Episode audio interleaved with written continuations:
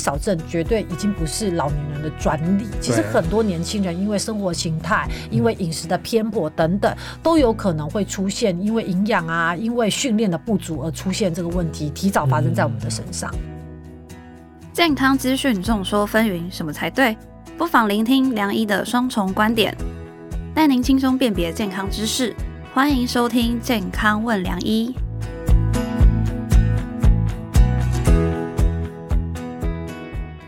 欢迎来到今天的健康问良医，我是张泽豪。大家好，我是王伟医师。王医师，我们今天有一个关键数字，我想要跟你分享一下，就是根据国健署的统计哦，在台湾哦，肌少症六十五岁以上的盛行率，男女比是二十三点六比上十八点六。不过这个是针对六十五岁以上，但现在说四十岁的青壮年也会有肌少症这个状况，以前好像都说这个是。长辈才有，现在年龄层也开始往下降了。对，没有错。其实我们的平均余命是越来越长，大家都都在讲老年社会啊。但是其实有很多疾病却有年轻化的现象，肌少症就是其中一个。其他的像是糖尿病、高血压、肥胖症，这个都有年轻化的取向。对，所以这个是还蛮极端的。那肌少症其实没有一个非常非常明确的切点啊。那简单讲就是肌肉太少，肌肉太肌肉太少。譬如说。我们现在的升学主义都会让小孩子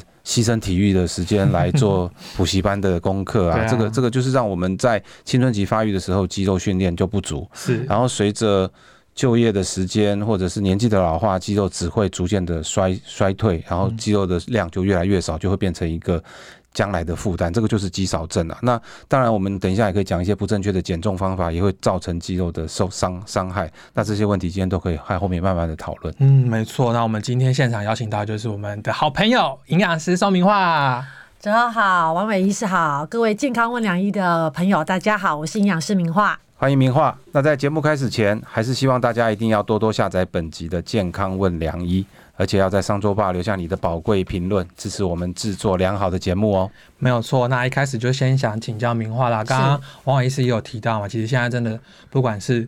我发现王老师你刚刚这样讲话，好像是从小到大老。对，都这个区间都有可能会碰到肌少症。那到底什么是肌少症？那就是是不是真的不运动就会有肌少症呢？对，的确，其实我们常常在讲，因为肌少症大家很直接的联想就是肌肉的流失嘛。对。那其实我们女生最在意就是胶原蛋白的流失。哦。但是其实的我们的肌肉、我们的骨骼、骨骼，呃，就应该说骨质，其实也是会流失。而且其实它跟我们的肤质的变化，其实分水岭其实差不多，大概都是在二十五、三十岁左右。是一个分水岭，所以其实到了一定年纪之后，其实如果像刚刚王伟是提到，小时候你没有把这个本、这个基基础打好的时候，那其实随着因为我们没没办法抵抗，就是我们的岁月嘛，我们的年纪，所以等到三十岁之后，这个分水岭开始的时候，你就会发现，哎，我们的肌肉自然。自然而然的就会不断的流失，每年可能零点五到一趴。那到了四十岁之后呢，可能就是每十年就会流失八趴，平均。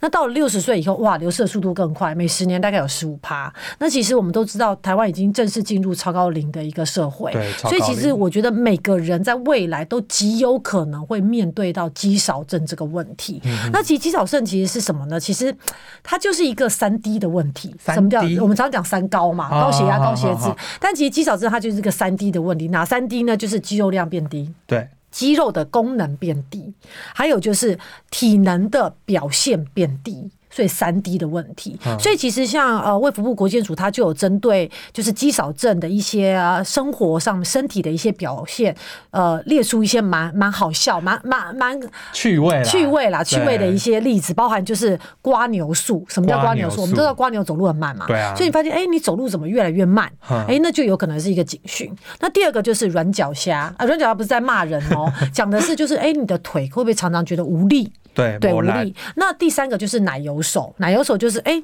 手好像没有办法举重物，但我觉得举重物有点有点难想象，因为我们现在很少人会举重物，其实都是宅配有没有？嗯，其实都是送到家里。如果是去菜市场买菜的话，对对对，现在哎连菜市场都有宅配，你知道吗？对，所以连大卖场也都有。所以其实我觉得反而是我自己觉得比较好的这个自我检视方法，就是我们平常日常生活中很常会做的两种动作，是。一个就是拧毛巾，毛巾，比如说你洗脸要擦脸那个毛巾，或者是你在厨房婆妈打扫的时候一定会有一些毛巾嘛，你扭回去嗯，以前一扭哎就干了，现在可能要扭个两三下嗯才会干，然后甚至是门把。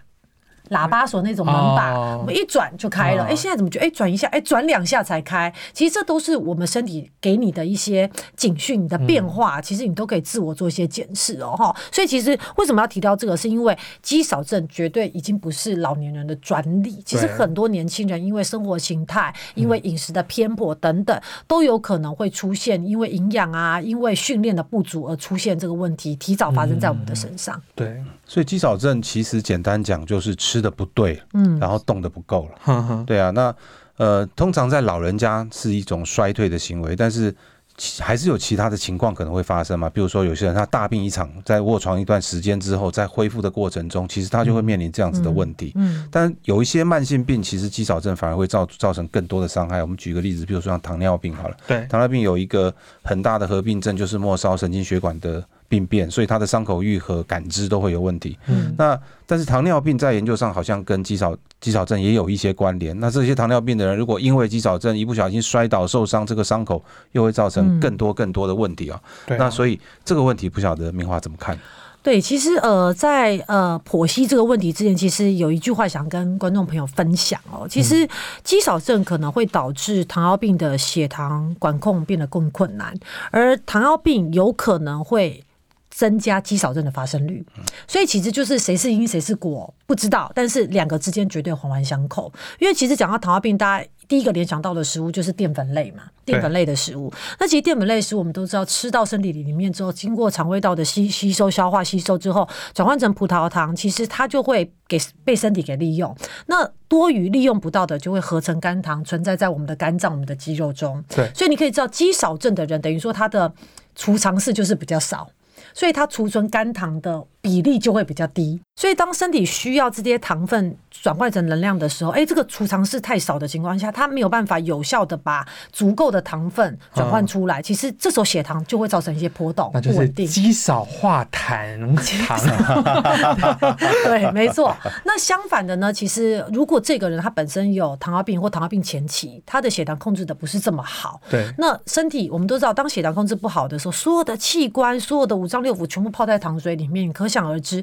他本身身体就处在一个慢性发炎的状态。那其实慢性发炎也会影响到肌肉的合成，所以你就会发现说，当哎我们的肌肉不足的时候，哎糖类血糖控制可能出问题。那当已经出问题的血糖，又会导致我们的肌肉的生成、肌肉的合成变得更少，所以其实它们之间是一个，一旦一个有一个引爆点发生的时候，就变成是恶性循环的一个状态。对对，那除了这个之外，其实除了糖尿病，包括一些临床研究、一些呃统计也发现，包括慢性阻塞性肺炎呐、心肌梗塞等等这些重大的疾病，其实似乎也跟肌少症的一个发生是，就是之间也是谁是因谁是果不知道，但是的确是有一些关联性。嗯嗯嗯，其实刚刚明华点出一个很重要的重点啊，很多人都以为说要练肌肉就是吃吃很多很多的蛋白质，然后买很多很多蛋白粉来吃啊。嗯。其实，在练肌肉的过程中，糖分也是不可以缺少的，对因为我们还是要转化成肝糖，储存在肌肉里面，肌肉才能够做一些有效的训练。对。嗯那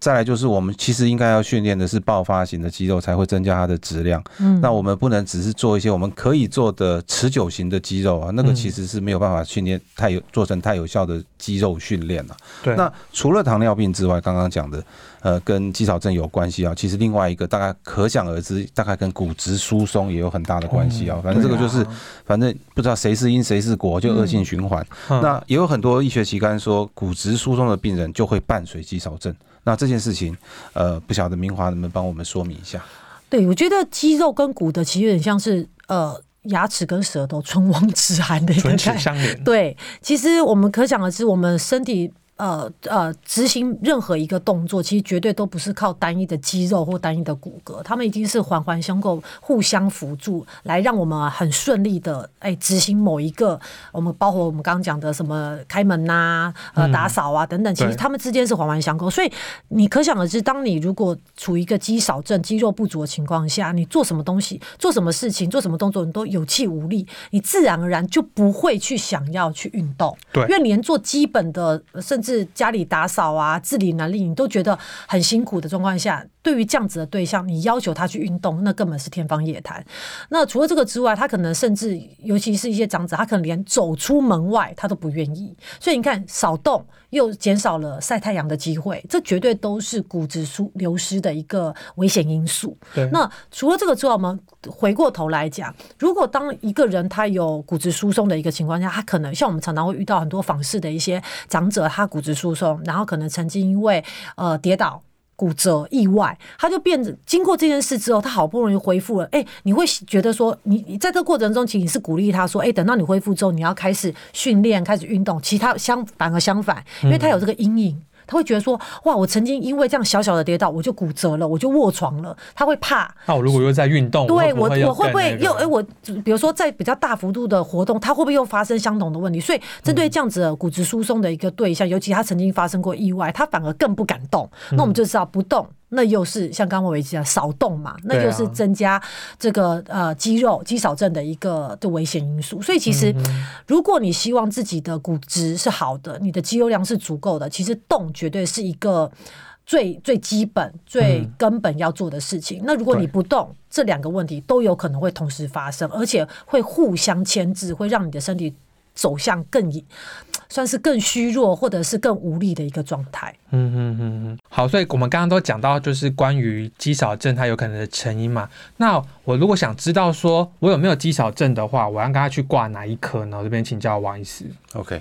呃，在现在的医院里面分科。已经把所有的疾病分到非常非常的细了，所以在定义上，我们会认为肌少症跟老人医学比较有关，所以像有老人医学科啦。嗯。但是如果说想要自不是不是自认为不是老人的，对，好像比如说我自己是年轻人，那 我想去检测一下，包括运动医学科啦，或者是复健科啦，甚至是嗯哼加医科，其实做一些简单的功能测试或者是仪器测量，还是可以知道自己的肌肉质量。嗯嗯嗯。那如果说要就是发现测量之后发现说，哎，自己真的有肌少症的话，他需不需要吃药？呃，其实肌少症是肌肉的衰退或者是减少，大概嗯世界上还没有任何一个药吃下去可以变成肌肉增加，那除非湃吃菠菜，对对对，可以这样跟小朋友说，但是不可以跟病人说了。那呃，所以肌少症的治疗，当然在有些研究上，那个有一个高血压的药叫血管收缩素转化酶抑制剂，嗯这个是呃非常非常基本的高血压用药，是入门药了哈。那有的人认为说它可能跟维持肌肉有一些良性的互动关系，但是对这个都只是初步的研究结果，嗯还不是结论啊。所以嗯所以肌少症的治疗大概还是以训练为主。嗯那肌肉的训练其实应该是以自己的能耐。大概负荷到二十下以上的这样子的强度，譬如说我举个例子好了，好我拿一个十磅的哑铃，我就对我可以举个半个小时，这个其实对肌肉训练没有太大帮助。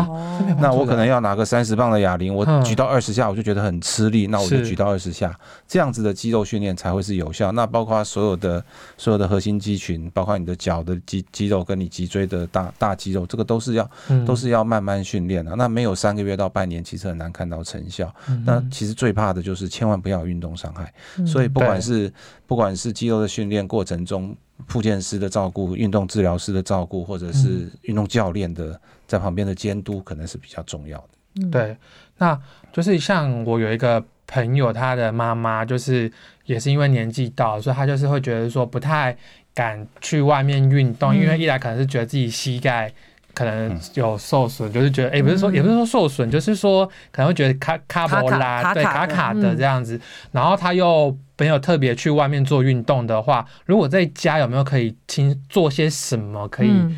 避免肌少症找上门？其实呃，就像王伟师呃医师提到的运动的部分哦，其实我们会发现很多长辈都有在运动，对啊，但是如果针对这个肌肉的一个强强化跟呃就是增增长的话，其实还是以重训会比较，因为你会发现很多长长辈他可能是就是有氧运动，对啊比如，说快走。跳公园舞，对对，或者体操舞什么的，你会发现那个其实不是说不好，其实它也是运动，也是很棒。但是如果就以肌肉的一个提升，或者是预防肌少症，其实那个的款式其实不太一样，它主要是针对心肺功能。对所以如果家里面的长辈或者是我们观众朋友本身自己就想要对于肌肉做一个提升的话，其实还是呃以呃抗重力的运动，会？比如说像刚刚提到的举哑铃啊，甚至在家里你就是装个矿泉水。对，其实我觉得就以你目前可以承受的，慢慢增加强度。因为其实就像刚刚王也是讲的，我们最怕一开始就受伤。对啊，一开始他可能才做了三天，然后一受伤休息三个月，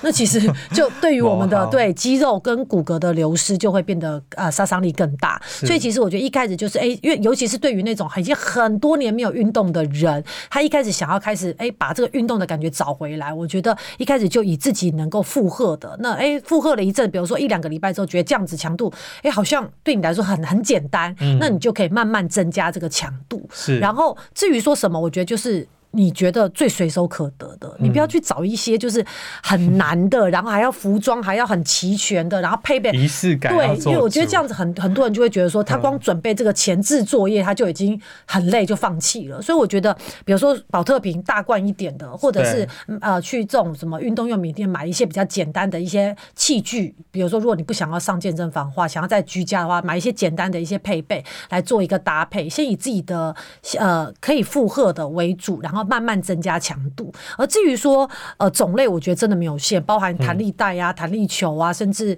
呃一些呃抗负重的一些啊、配备，只要自己习惯或者是觉得容易上手的，我觉得都 OK。而至于是频率问题跟时间啦，啊如果可以的话，我们还是建议一个礼拜至少三次。一个礼拜三次，三次然后啊啊要做多久？一次，我觉得如果可以的话，我们这边指的是五六十岁，如果是那种七八十岁，可能时间要短一点。可是如果以一般人来讲的话，大概一次会建议三十分钟，嗯三十分钟，然后呃呃强度就是依照自己一开始可能可以接受，慢慢增循序对渐进循序渐进，然后也不要给自己，就像刚刚我也是讲的，不要给自己太大的空间，觉得说，哎，我做起来好像很轻松什么，这样其实哦效果就有限。你还是要让自己觉得好像不是这么容易的一件事情，然后还可以维持三十分钟，甚至有些人哎慢慢增加四十分钟、一个小时。我觉得一段时间之后，你的确会看到自己的身形、自己的肌肉量等等，会给你一些很好的反馈。嗯嗯嗯，所以就是要循序渐进。那我们这边也整理一些网友对于肌少症有一些迷思哦，今天就请教两位专家来帮我们解惑一下。首先，我先请教明花啊，瘦的人容易有肌少症，胖的人不会，你认同吗？嗯，不认同。对，因为其实讲到瘦胖，就是跟体重有关嘛。但是我们知道体重的组合太多了，除了我们讲的肌肉、对，脂肪、水、骨骼都有都有重量，所以其实我们会遇到很多，尤其是我自己遇过很多减重的人，嗯他可能有一点点胖而已。有看起来不至于说到底要真的要减重，但是你一请他站上体脂机，哇塞，他的肌肉量之少的，但是他的脂肪量破表，所以身体是脂肪比较多，就有点像是泡芙型的肥胖啊，外面看起来哎、OK，但是里面全部都是奶油那种感觉。那其实那种人虽然他外表看起来哎、不是是我们不会跟瘦联想在一起，但是其实他的肌肉量是不够的，那他也是肌少症的高危险群。哦。那相反的哎、健美先生，对，哎、他体重大概站上去大概几乎都。一定超标，但是你会发现他的脂肪超低，可能有些才五趴七趴嗯，但是他的肌肉量超多的。那那种即使他的体重是爆表的，但是他的肌肉量足够，所以对于未来可能产生肌少症的比例可能就会比较低一点。所以我觉得不能单单以胖瘦或者是体重这个数字来评估他有没有可能会有肌少症的风险。嗯，对嗯，王医师有要补充。其实举个极端的例子，就是相扑选手的肌肉绝对不会少，啊，对。对，但是他的 BMI 是非常非常的高，嗯，所以他只要减脂，他不需要增肌啊。但是大部分不当减脂的来来回回之后，我们叫六六九效应之后，大部分都是少肌肉多脂肪，那到最后就会像刚刚明华说的泡芙型的肥胖。嗯嗯嗯，所以真的要注意。那第二个就是刚刚明华姐一直在讲说要重训，那有人就说，哎、可是如果重训的话，会不会一直重训重训重训，把我的肌肉都减掉了？会有这样的状况吗？呃，基本上如果重训做的对，搭配我们怕主要怕的是他可能重，因为我们会发现很多重训的人哦、嗯，他重训完之后都会有一杯不知道什么嗯高神蛋白。秘神秘的这个 饮品。配方，对对对，那其实我我不知道观众朋友还记不记得，刚刚王伟一是前面有提到，就是其实我们运动要搭配，不单单只是蛋白质，其实碳水化合物很重要。所以我们常常会遇到，尤其我自己身边啦，有很多女生，女生本来养肌肉就比男生来的难，那你就会发现，如果她又是属于这种，就是运动完之后，她运动也觉得做得很好，因为可能都有健身教练的的辅助或者是教学都没有问题，但是你会发现她他运动后可能他的饮食搭配不是这么的全面，那就会出现可能不至于到肌肉一直不断流，但是你会发现他长肌肉的速度。就是差强人意，或者是觉得没有办法很理想的展现出来，那可能都是跟运动后的饮食搭配。所以运动后其实淀粉跟蛋蛋白质会有一定的比例，还是要着重，不能哦就光一杯高蛋白。其实有时候其实这个蛋白质。没有办法完全发挥它的功能，它可能很多部分都是转换成能量，对，或糖分的储存，所以你就会发现，哎，我怎么重训做了这么久，肌肉还是没有办法反映在我们的身上。嗯，因为我看就很多就是豆浆，然后配两颗茶叶蛋，对，最常就是因为通常健身房可能开在超商旁边，所以大家可能健身完就还要无糖的，对对对对，没有摄取到糖分。这以前有一部电影叫《洛基》啊，他是讲拳王的肌肉训练，结果他每天早上就打十颗生鸡蛋直接喝掉。这个是错误的讯息啦，当然那个喝下去是可以的，但是它还是要补充一些糖分啊。然后再来是现在我们可能也不太适合吃生鸡蛋，对 对，现在鸡蛋有点敏感。对，那就是接下来要请教啊，继续请教明话，就是说男生的肌少症盛行率会比女生高吗？泽浩你刚刚开头就有提到，其实。我不知道大家有没有注意到这个数字哦？其实男生的肌少症比例是比女生高的。对啊，很多人会意外说：“哎，不是女生天生就是脂肪多，然后男生就是肌肉多，为什么反而男生的肌肉肌少症的比例还会比较高？”对，其实主要这一块讨论的主要是跟什么运动什么都没有关系，主要是跟荷尔蒙有关。对，因为其实我们男生呃先天呃肌肉量。啊，比较高，或者是你运动，你会发现，哎，男生女生都做一样运动，但是男生偏偏就是肌肉好像比较容易形成，其实跟我们的睾固酮有关，我们的雄性荷尔蒙。所以其实你会发现哦，雄性荷尔蒙在的时候。肌肉哎，想要产生很容易，可是当五十岁以后，五六十岁之后，男生开始进入所谓的更年，男生有更年期，是他的雄性荷尔蒙逐渐的下降，哎，这时候哎，雄性这个睾固酮是帮助我们肌肉生成很重要的荷尔蒙哦，当它开始没有或者是减少。迅速的减少的时候，它马上就会反映在它的肌肉的一个含量上面哦。所以如果这时候他还不在年轻的时候先存好本，或者是进入这个年纪之后不加强他的运动饮食的管理的话，的确他的肌肉量的流失会比女生来得更快。嗯所以其实男生不要很得意，觉得说，哎呦，反正我年轻的时候随便一练就就回来了。其实我们真的没有办法抵抗这个岁月对我们身体造成的影响。所以尤其是五十岁之后了，我还蛮建议我们的男性观众朋友更要加强运动跟饮食。的管理，这时候这样子，我们才可以 keep 住我们的肌肉，维持这个肌肉的量，避免这个肌少症影响到我们的生生活的这个品质。这样子，对，我也是要补充。呃，这个统计要先厘清一下啊。它譬如说，譬如说，我们抓六十五岁以上，国建局的资料的话，是女性的肌少症是百分之十八点六，对啊，男性肌少症的盛行率是百分之二十三点六。但是这个是刚刚明华讲的是已经过了。六十五岁之后的，你如果去拿青少年的或者是中中年的男女比的话，男生的肌肉质量还是比较多。但是我们常常在讲肌肉，是讲除了讲他肌肉的重量、肌肉的力量，我们还讲他的体能。对，好，所以呃，男生在。台湾的生活形态上，能够做劳动的机会不多，反正回家都是太太在做家事。